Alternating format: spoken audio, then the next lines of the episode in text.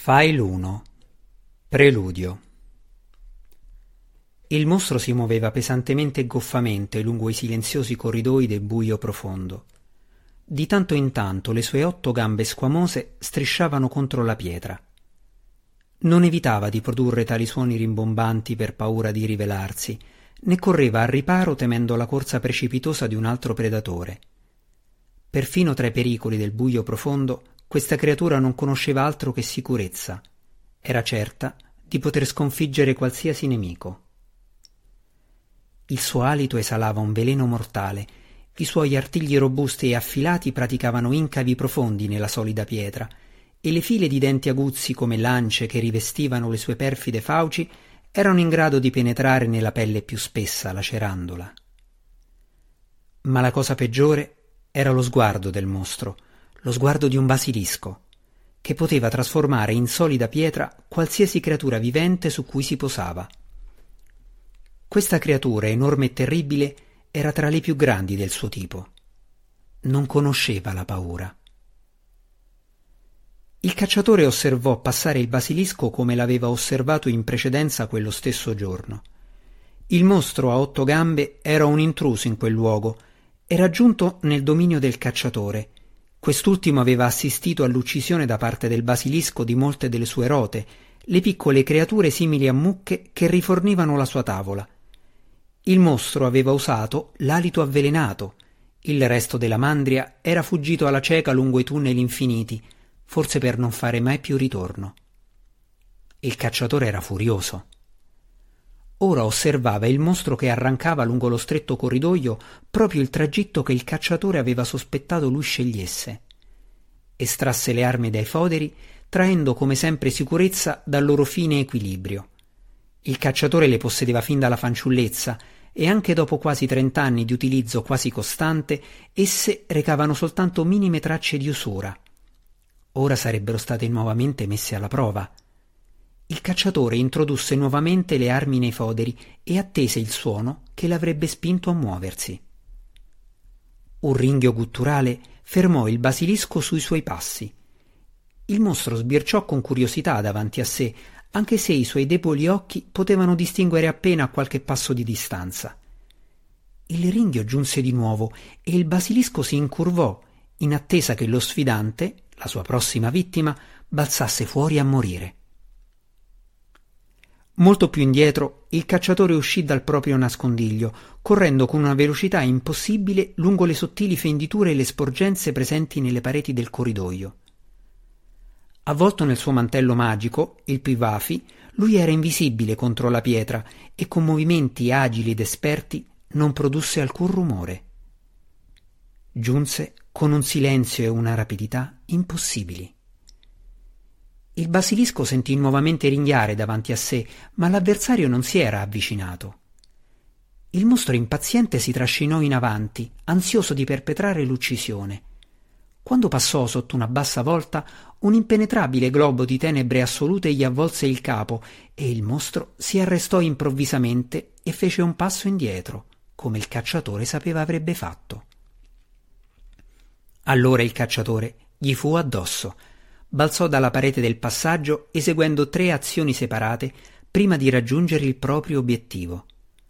Prima effettuò un semplice incantesimo che profilò il capo del basilisco di un colore azzurro brillante e di fiamme viola.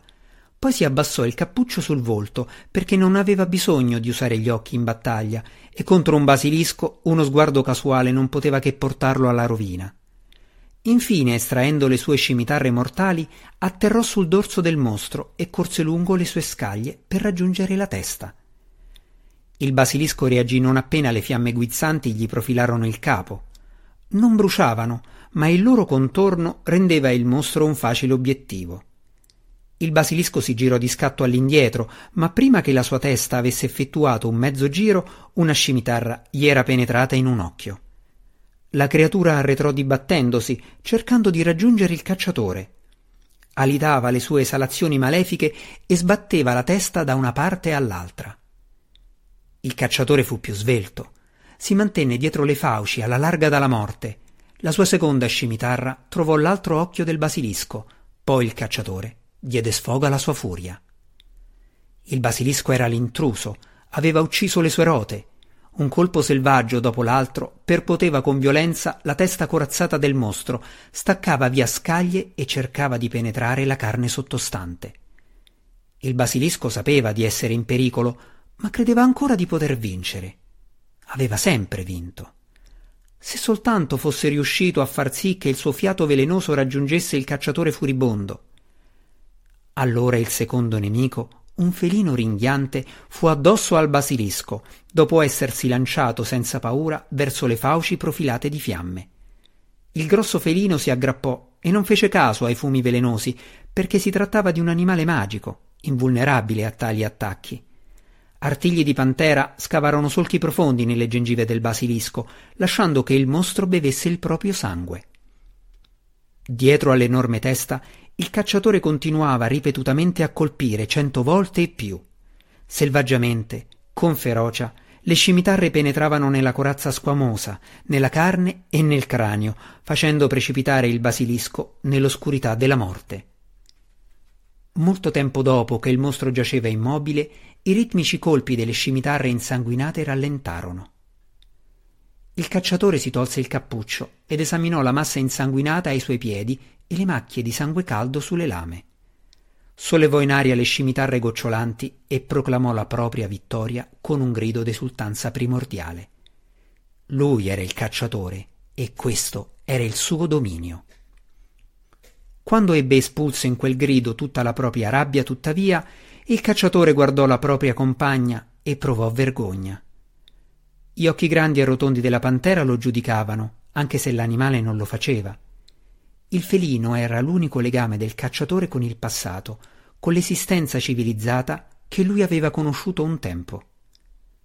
«Vieni, Gwenvivar», sussurrò il cacciatore mentre riponeva le scimitarre nei loro foderi. Trasse piacere dal suono delle parole mentre le pronunciava, era l'unica voce che udiva da un decennio.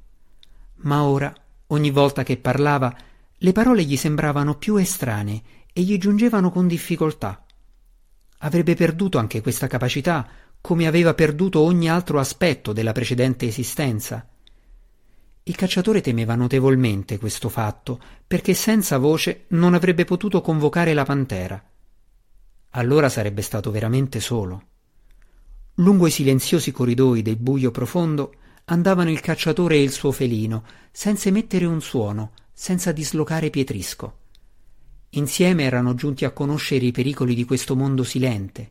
Insieme avevano imparato a sopravvivere. Nonostante la vittoria, tuttavia, oggi il cacciatore non sorrideva. Non temeva alcun nemico, ma non sapeva più per certo se il suo coraggio provenisse dalla sicurezza di sé o dall'apatia nei confronti dell'esistenza. Forse sopravvivere non era abbastanza.